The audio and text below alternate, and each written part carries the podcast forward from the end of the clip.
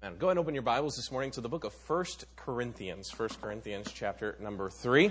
And again, we're thankful to be with you this morning. I'm thankful to be back with these guys. Uh, we actually left them for two weeks, uh, for one week to go to Baptist International Missions Incorporated Candidate School, and we're approved there as missionaries through that missions agency. And I'll talk a little bit more about the, our missions future here in just a moment. And then we were in Lancaster for the week for a spiritual leadership conference, and so we've been gone for two weeks. And I missed those songs, you know. I heard them for a month solid and got really sick and tired of them. And uh, no, I'm kidding. I didn't. I enjoy hearing these guys sing. And you might think, hearing the same songs over and over again, that you'd get tired of it. But I really don't.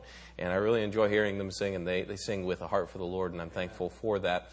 And so it's good to be back with them. And it's good to be back with you. I don't know if how many of you remember me, but I was on America's Most Wanted recent. No, I'm kidding. That's That was another church. Uh, this church. I was here, actually. Yeah. No, three years ago, I was here with a tour group. I think it was a ladies' tour. I think it was a spring tour group, if I'm remembering right.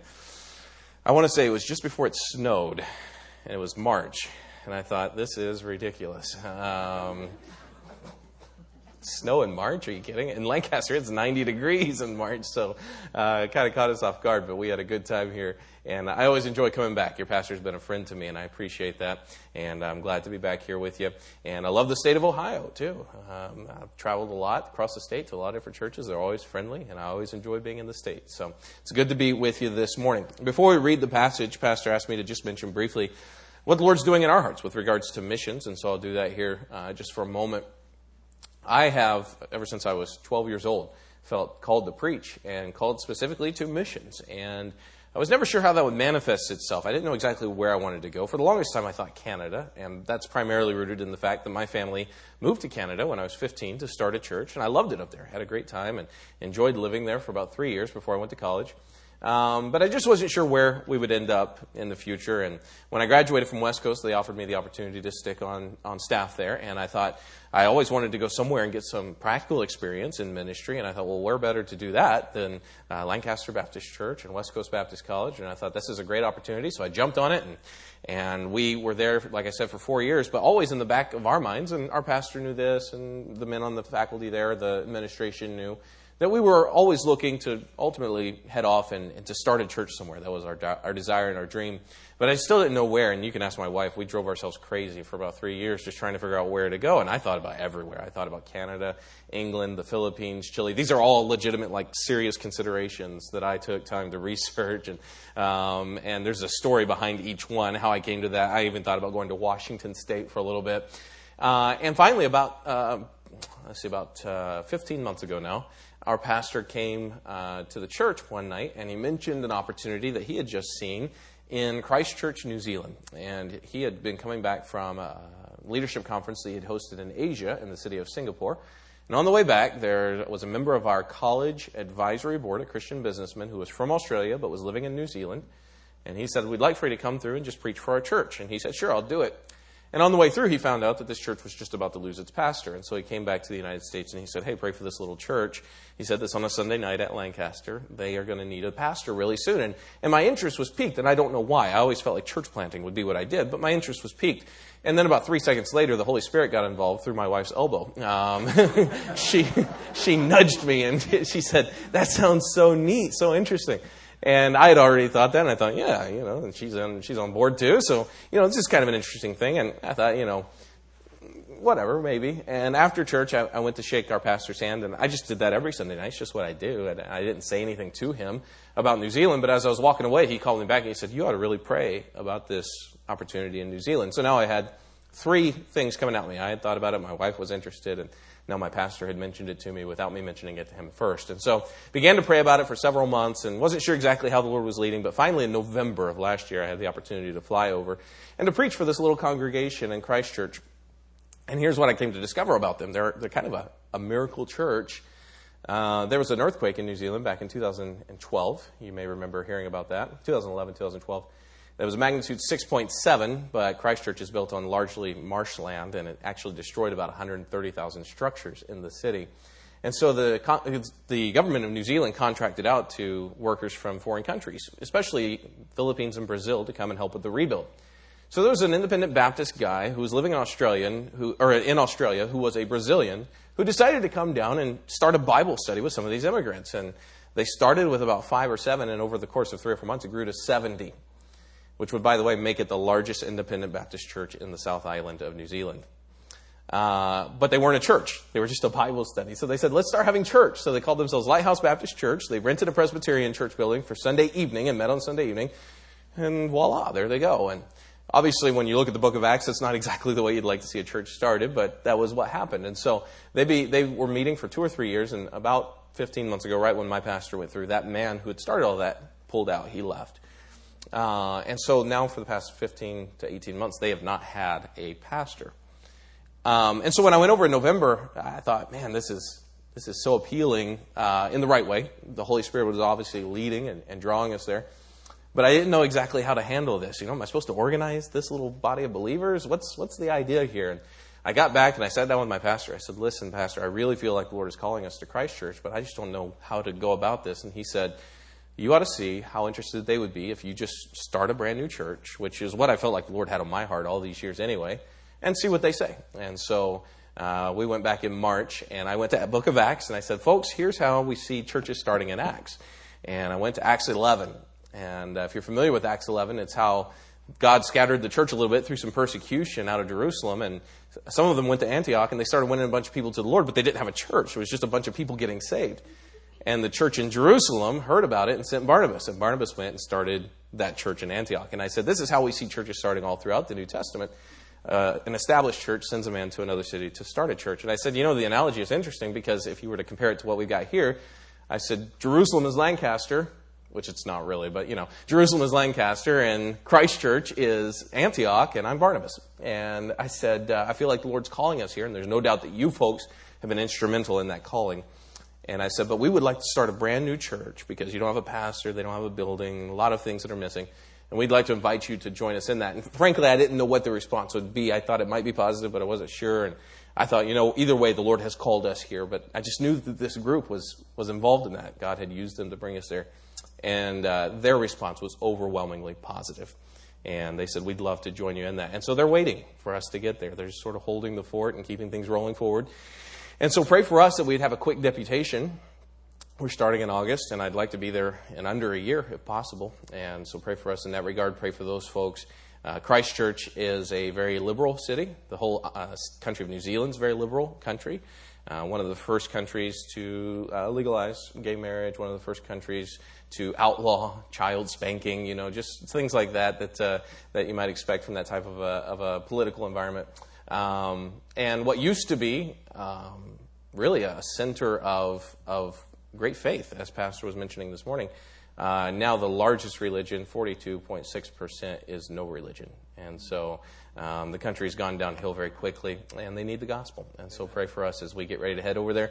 It's the, the largest city you've never heard of, three hundred seventy-five thousand people or so, and it's only a six-hour flight from Antarctica. It's the, at the end of the world, and uh, we're excited about what the Lord's... It's winter down there, too, right now, which is going to be weird. Christmas is a summertime holiday for them. They go to the beach on Christmas, and uh, then they um, they bundle up in July. And so, I don't know, we'll have to celebrate Christmas in July or something just so it feels right. But uh, anyway, we're, we're excited about what's going to be going on down there, and we appreciate your prayers for us.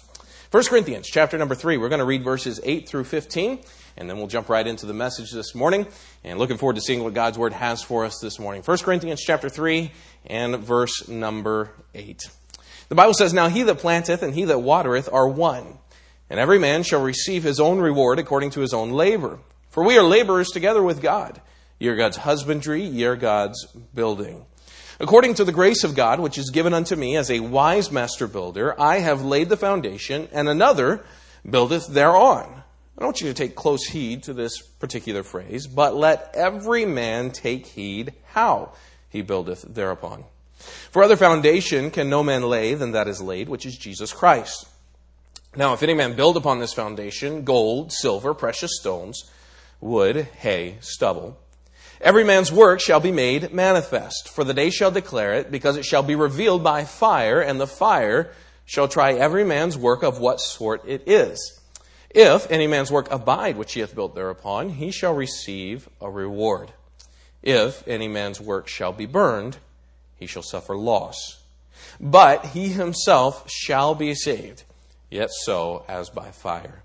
I'd like to speak to you this morning for just a few moments about the final inspection. The final inspection. Let's pray. Heavenly Father, we pray that you'd bless the reading of your word. May the seed of your word take root in our hearts this morning, and may you help us to learn better how to serve you today. I pray that if there's one in here this morning that does not know you as their personal Savior, that they would, Lord, recognize their need for salvation, that you'd work in their hearts today. Bless now as we spend these few moments in our service around your word, and we'll thank you for it. In your name we pray. Amen. You know, the word inspection doesn't carry a, a positive connotation with it. When I think of inspection, every experience I've ever had that has to do with an inspection has been somewhat negative. I think back to my first car that I bought in college. It was a nineteen ninety-three Ford Escort station wagon. It was green, manual transmission. It was the perfect uh, college student car, you know, and it was awesome. I loved it. I called it the Green Goblin uh, because it was just, it was it was awesome. I loved driving that thing all over town. Got great gas mileage for a nineteen ninety-three car, and just, just really did a good job. But I'll never forget when I bought it, the guy sold it to me for seven hundred fifty dollars, and he said, "You're going to need to get it smogged." And I thought, yeah, no problem, smog. Yeah, that's fine. I don't mind getting uh, the smog inspection done. And so I took it down to the local station, and they hooked it up, and about sixty seconds later, they came in and said, "We've already got a problem." And at that point, I began to have a strong dislike for smog inspections. And I don't know if it's just California law or what, but they always seem to find something wrong with your car. I also think of the dorm inspections, more specifically the white glove inspections when I was in college, and these guys and Lydia, they know what I'm talking about. It, it is not a pleasant time. You have to make sure you're walking closely with the Lord, or you'll get in the flesh really fast. And uh, the white glove inspection is just a deep clean. You know, you got to pull out the beds and make sure everything's pulled out and everything's vacuumed. The baseboards are clean. The air conditioning unit's cleaned out. You can't just hide stuff in the drawers and closets because they're going to look, and you can't just leave it in there. Everything's got to be put away, and it's got to be spotless. And it's just... It's just a lot of cleaning, and it's not very fun. And if there's something wrong, they will find it, and they will tell you uh, by way of demerits. And so it's just not a, a fun experience, the white glove inspection. And those two things combined with other things have sort of given the, the word inspection a little bit of a negative connotation in my mind. You know, there's one inspection that the Bible teaches that everyone who knows Christ will be a part of one day. And it's this inspection that we found here in First Corinthians three. It's the inspection of your life. The inspection of your life lived for Christ. It's called the judgment seat of Christ. Other passages have called it the bema seat judgment. It's a time when every Christian will stand before Christ and will give an account for their life. Their life will come under inspection. Now, a couple of things about this. Number one, this is the inspection, the judgment that you want to be at. Okay, the Bible teaches that there are two judgments at the end of the age, and one of those is the judgment seat of Christ, and one of those is called the Great White Throne Judgment. That's the judgment the guys were actually singing about a few moments ago, where God will call all of those to Him who have not been saved. They've rejected Him as their Savior. He'll look for their name in the Lamb's Book of Life, and it won't be there. And the Bible says in Revelation, at the end of the book, death and hell were cast into the lake of fire. This is the second death. And whosoever was not found written in the book of life was cast into the lake of fire. So those who don't know Christ are at the Great White Throne Judgment. And I'm thankful that I do know Christ as my Savior, that I've had that time in my life where I've accepted Him. And for those of us who have accepted Him, we're not getting entrance into heaven based off of our works. Uh, our entrance into heaven is based solely off of the finished work of Christ on the cross. And it's only through the blood that we have salvation. And we can be thankful for that. And yet, Christ still does want us to give an account for our works. The Bible tells us that faith without works is dead. That's not to say that faith is, or that salvation is gained by works. It's to say that our faith should have some feet to it. It should be doing things. It should be active for the Lord Jesus Christ. He's given us this life to live for Him. And one day we'll stand before Him and we'll let Him know, or He will show us how well we did in living our lives for Him. It's an inspection that we will all face. So the first thing is that it's a good thing to be at this inspection, but the second thing is it doesn't have to be a negative experience. Though the word inspection may carry a negative connotation, this can be an overwhelmingly positive moment for a Christian. When it comes to the smog inspection, if I take care of my car the way that I should, regular oil changes and making sure that I perform routine maintenance on it, usually that means that my car will pass the smog inspection.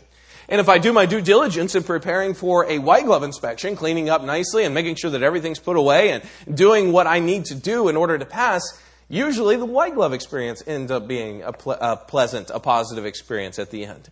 But in both situations, the outcome, whether or not it's positive or negative, is dependent upon how well I prepare. And you are preparing for the final inspection right now. Amen. You prepared for it a little bit yesterday. You'll prepare a little bit today. You'll prepare a little bit tomorrow. And every single day until either you die or the rapture, we're preparing for the inspection. And we might say, well, I haven't done very well at preparing so far. That's fine, because there's still time to prepare now. The Bible gives us several, you could call them clues, if you will, several tips on how to prepare for this inspection. They're all found in this passage, and I'd like to look at those this morning as we spend some time in God's Word. Look at, uh, first of all, the fact that there is the requirement for this inspection. There's the requirement of a foundation. Look in verse number uh, verse number uh, eleven, where it says, "For other foundation can no man lay than that is laid, which is Jesus Christ." Now, we're going to see here in a moment that the Bible likens our life to a building. It compares our life to a building. And one of the interesting things about a building is that every building requires a foundation. We just finished a few months ago the Walther Center out in Lancaster. And the Walther Center is our brand new gymnasium building. It also serves as an auditorium for the Spanish. And it's a it's a beautiful building. And you, you drive by and it's nice to look at and the inside is gorgeous. But there's one part of it that, that you never look at that had to be there before the rest of the building went up. And that was the foundation. In fact, because we lived in California in the desert and the sands kind of shift and we have these fun little things called earthquakes every now and then, they had to dig down sixteen feet below the surface of the of the of the ground there and dig all that dirt up and then repack it down so it was nice and firm and put in concrete footers all throughout that dirt so that it had a solid foundation. Every building has to have a foundation. This building has a foundation. Your home has a foundation. The place where you work has a foundation. Every building requires a foundation, and your life is no less different than that. Your life must have a foundation as well. And in verse number eleven, it tells us that Jesus Christ, the Savior, is the foundation. And I say that this morning to say this, that if you're here this morning and you don't know Jesus Christ as your Savior, then frankly, the rest of the message does not apply to you. Because right now, you're not destined for this inspection anyway. You're destined for the other inspection that I was talking about because you don't know Jesus Christ as your Savior. The Bible tells us that we're all sinners. We're all guilty before God, uh, guilty of breaking His laws. Even when we were born, we were born with the nature of sin. We were destined to become sinners, and yet the Bible says that while we were yet sinners, Christ died for us. He died to pay that substitutionary death for us on the cross so that if we accept that payment of salvation, if we accept Him into our lives, He would forgive our sins. We would stand before Him justified, as the guys sang just a few moments ago. And we would know beyond the shadow of a doubt that heaven will one day be our home. But Jesus Christ must be in your life before the rest of this message can apply to you. The Savior is the foundation. There's a requirement. The Bible says no other name is given under heaven among men whereby we must be saved. Jesus Christ is the way, the truth, the life. And in this day of pluralism, it doesn't hurt to just reiterate it. There's no other way to get to heaven. Amen. Other than through Jesus Christ. I remember Oprah Winfrey infamously saying several years ago that there couldn't possibly be one way to heaven. And folks, I'm here to tell you, it doesn't really matter what Oprah thinks or the President of the United States thinks or the richest person in the world or the poorest person in the world or whoever. Jesus said, I'm the way, Amen. The truth, the life. And if you don't know Christ as your Savior this morning, well, when it comes time at the end of the service for a time of prayer and a time of decision making, you need to make that decision. You need to accept Jesus Christ as your Savior. The Savior is the foundation. But then we see the structure on the foundation. And we see it described in verse number twelve. It says, "Now if any man build upon this foundation, gold, silver, precious stones, wood, hay, and stubble." Now we'll discuss more in detail what these gold, silver, precious stones, wood, hay, and stubble might represent here in a moment. But suffice it to say, the gold, silver, and precious stones are obviously very valuable. The wood, hay, and stubble have very little value to them. And the, the example is pretty clear. The works that we've done for Christ that matter, the things that, that, that count for Him for eternity, those are the gold, silver, and precious stones. And then the sin, the selfish works, the things that are done with impure motives, those are the wood, hay, and stubble. And the Bible says that these materials form the building that is your life upon the foundation of Jesus Christ. And as Paul said there in verse number ten, "Let every man take heed how he buildeth thereupon." Now, there's a trap that we fall into many times when we're thinking about the structure that we're building for Christ. And that is, and I say this and I'll explain in just a moment, we focus a lot on the outside and not so much on the inside. I think there's an example that would help us understand this better, and that's That's of the Queen Mary, which is a boat that's anchored out in Long Beach. It's a, a beautiful cruise ship. And Lydia, you've probably seen the Queen Mary, been down to Long Beach. And, and it's a beautiful cruise ship that was used from about nineteen oh one, nineteen oh two up till nineteen fifty-nine. Uses a, a luxury liner between New York and London. Also uses a troop transport during World War Two. It's got a really fascinating history. And when it came time to retire that boat, after one thousand one trips across the Atlantic Ocean, they sailed her around to Long Beach. And they began to do some restoration work. Now she's a hotel, a museum. You can spend time on the boat, and it's an, it's an enjoyable thing to experience. But they wanted to do some restoration work before opening it to the public. So they wanted to work on the Queen Mary smokestacks, first of all. There are three smokestacks on the Queen Mary. They're sixty to seventy feet tall, and they're approximately twenty-three feet wide. They're huge. You can see them from a long distance away. So they put a crane around the, or the straps from the crane around these smokestacks and began to lift them off the boat. And when they did, they found that the stacks began to crumble in on themselves. And of course, they didn't want to damage the boat, and they wanted to be careful to not uh, cause any problems. So they set it down, and they began to investigate further. Here's what they found. Over, over the years, of course, there were blemishes along the way on those smokestacks. There would be a ding here or a mark there, or maybe time, sun would sort of wear away the paint. And so they'd give it a fresh coat of paint every now and then, keep it looking nice on the outside. Meanwhile, on the inside, the, the salt air, the smoke, the rain, all of the different elements that it had been subjected to had slowly begun to wear away the metal on the inside of those smokestacks. And after fifty years of service, they found that the only thing that remained of the Queen Mary smokestacks were twenty-three coats of paint. No metal left on the inside. I think as Christians, sometimes we fall into a trap similar to that. As we live our lives and as we sometimes go through temptation or trials, the dings, the marks of life kind of hit us, and we do a good job of painting over them. We make sure that everything's looking nice and shiny, and we talk the right way, we dress the right way, we act the right way. We keep everything looking nice on the outside, but if we're not careful, what we're made of on the inside begins to wear away under the pressures of life. The motives for why we do what we do begin to become impure. Jesus said to the Pharisees that they were like whited sepulchres, which indeed appear beautiful on the outside, but inwardly were full of dead men's bones.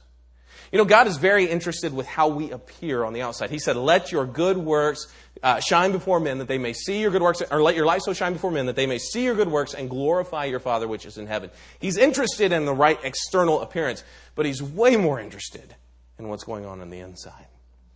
I think there's going to be a lot of Christians at the judgment seat who are going to have a gold, silver, precious stone facade, but a wood, hay, and stubble interior.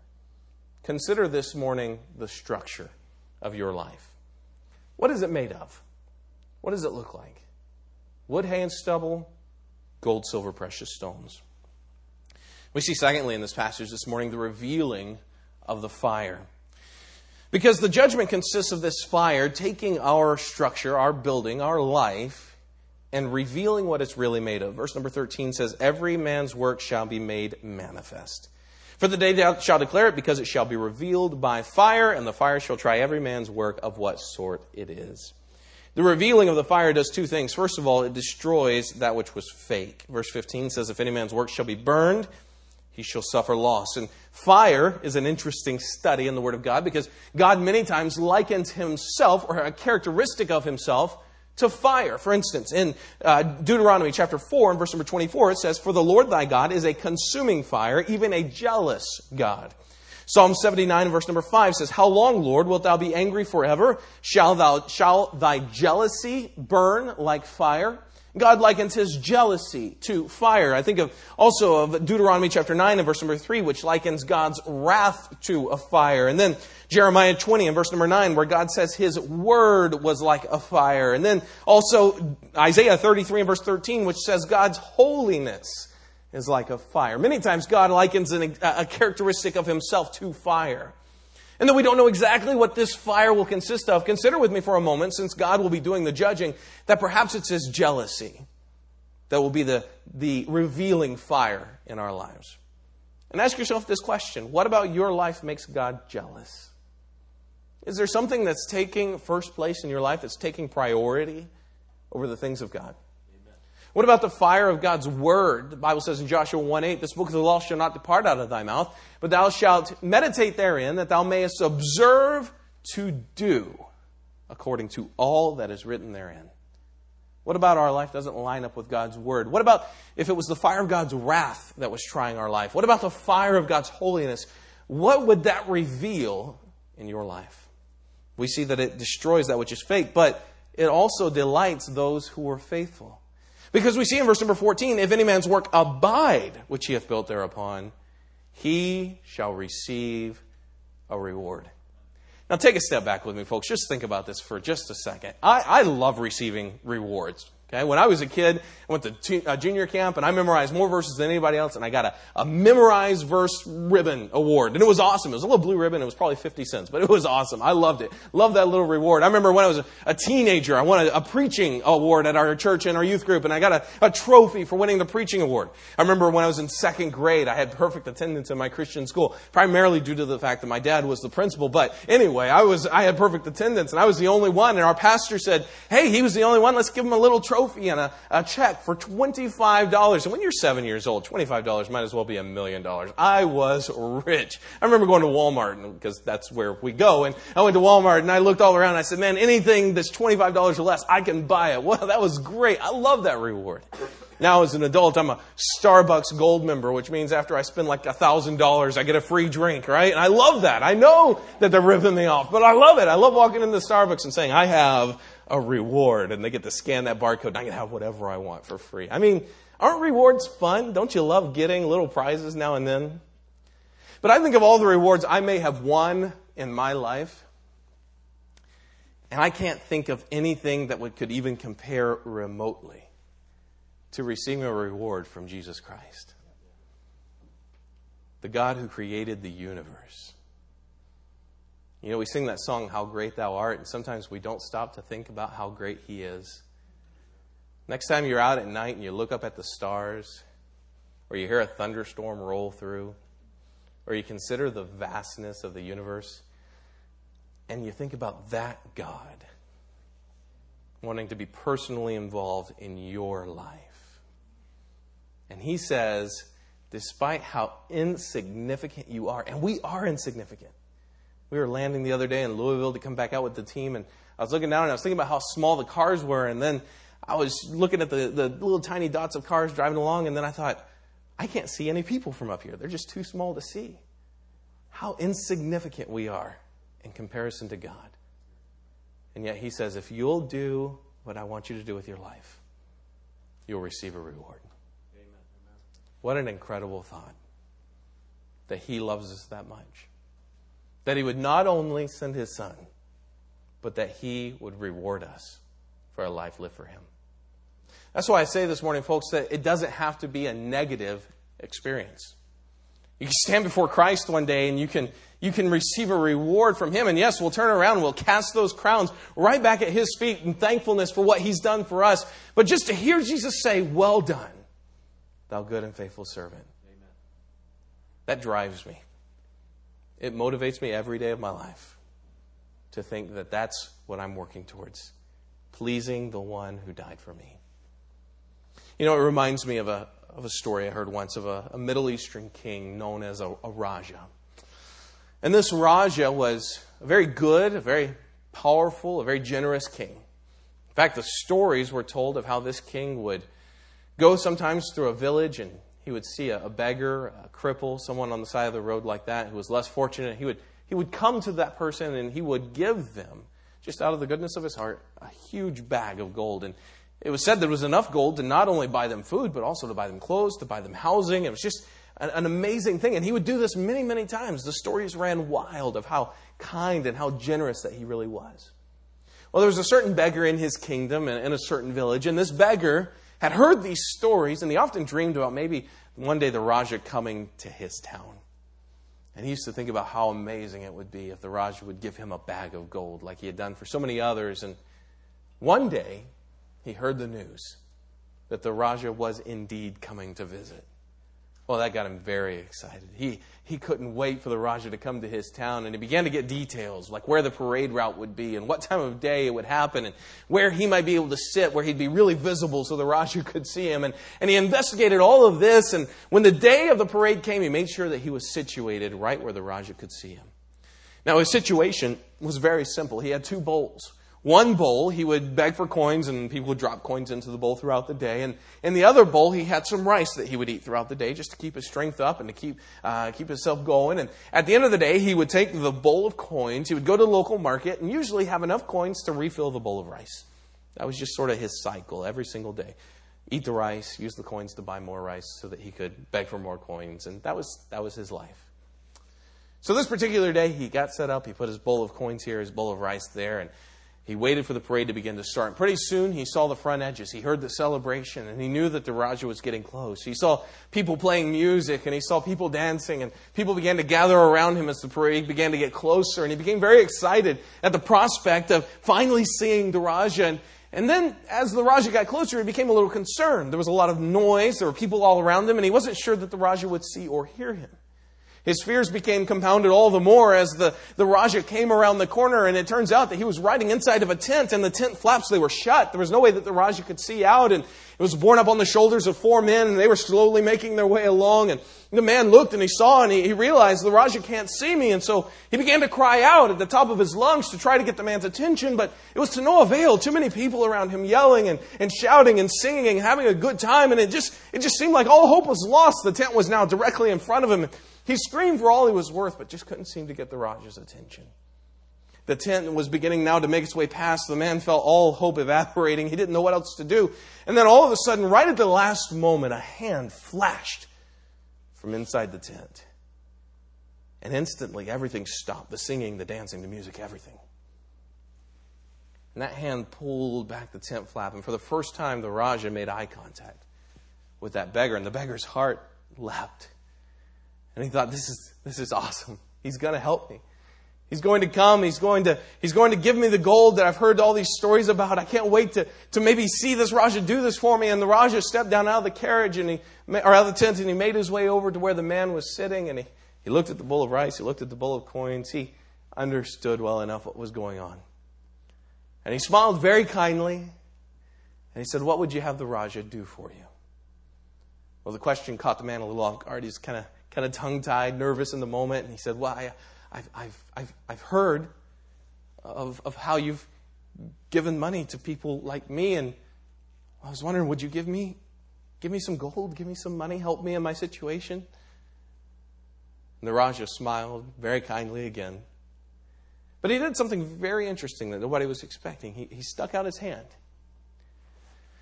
And he said, give of your rice to the Raja. Well, the man didn't know what to say to that, and, and he, he sort of stuttered and stammered for a moment. He, I, I, I beg, beg your pardon? Please, give of your rice to the Raja. Well, the man didn't really know what to do, and so he looked around. People were staring at him. He, he picked up his bowl. He reached inside, and he pulled out two grains of rice. He dropped them in the Raja's hand. The Raja smiled, and he said, good, good. Please, give, give more of your rice to the Raja. Well, that sort of bothered the man. It set him off a little bit. Surely this Raja had rice, and even if he didn't, he had money to buy rice. And, and he began to say so. He said, I, I don't understand. Why would you ask me for my rice? Uh, surely you have rice already, or you could go get some. Any of these men around you could buy you some. You don't need my rice. Why, why would you ask me for my rice? And the Raja was a little taken aback, but he, he persisted. He held his hand out, and he said, please, give of your rice to the Raja. Well, now the man was angry and he said, no, now why would I give you my rice? That doesn't make any sense. I'm the beggar. You're the man who's rich. Why, why would you take my stuff? I, this doesn't make any sense. It's not fair. The Raja again was taken aback. The smile had disappeared from his face, but he persisted. Please give of your rice to the Raja. The man made a great show of reaching into his bowl and pulling out one single grain of rice, and he waved it around for a second. He threw it in the Raja's hand. There, that's all you'll get from me, he said. I'm not going to give you any more of my rice. The stories I've all heard, they're not true. They've all said that you're generous, you're kind, you're loving, you're giving, and, and yet here you are asking me for my rice. This is all that I have, don't you understand? Why would you ask me for my rice when you could have all that you wanted? The Raja persisted, please, give more of your rice to the Raja. And the man clutched the bowl close to his chest and said, no.